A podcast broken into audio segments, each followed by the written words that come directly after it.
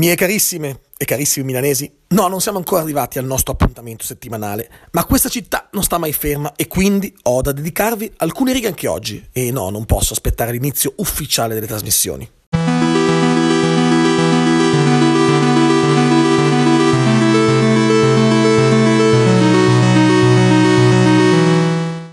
Miei carissimi milanesi, siete scesi in piazza per dire no a Salvini Orban, Dite di essere scesi in 15.000, la questura dice che eravate solo 3.000, ma poco importa.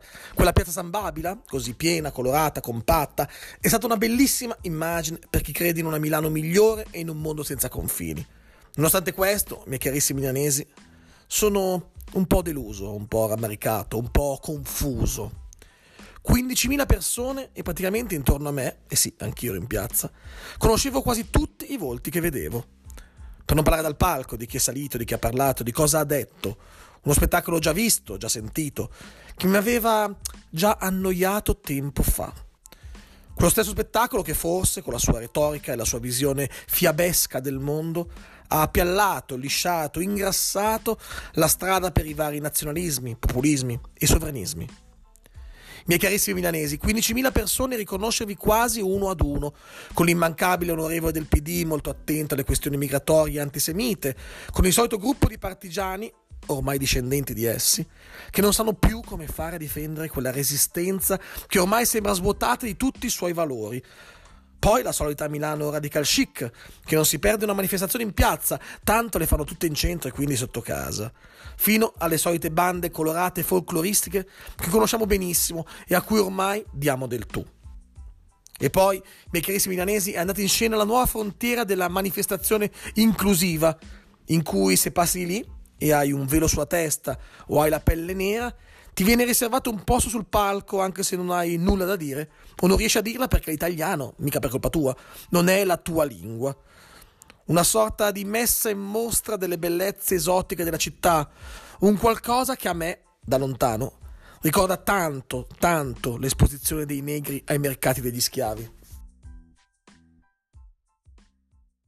C'è un altro però, oltre alle piazze, eh, c'è un'altra cosa che dobbiamo fare eh, perché eh, la tolleranza, una società più giusta, una società più solidale, l'antifascismo lo si porta avanti tutti i giorni anche con la cultura. Ricordavo la CGL e io lo condivido. Eh, finita questa manifestazione altre, ma noi tutti i giorni dovremo essere nelle strade, nei posti di lavoro, come diceva, nelle periferie, ma dappertutto, al supermercato, ai bar, a parlare con la gente e a dire che questa deriva non va bene, che noi vogliamo una società che sia più giusta, libera e solidale.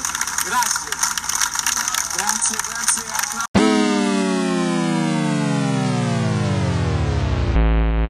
Miei carissimi milanesi, dove eravate voi altri? Dove erano i giovani, se escludiamo i centri sociali? Dove erano le associazioni di volontariato che non vogliono farsi incastrare in un'ottica di politica di destra o sinistra, ma che vogliono solo migliorare questa città? Dove sta la famosa società civile, che sembra sparita, a discapito di una società incivile che alza sempre di più i toni e i modi di discussione? Mi chiedo anche dove stava la Chiesa, le parrocchie, gli oratori, quel mondo che dovrebbe fare dell'accoglienza e della carità cristiana il primo degli insegnamenti. 15.000 non pochi, ma non abbastanza. Non abbastanza rappresentativi, non abbastanza coinvolgenti, non abbastanza convincenti.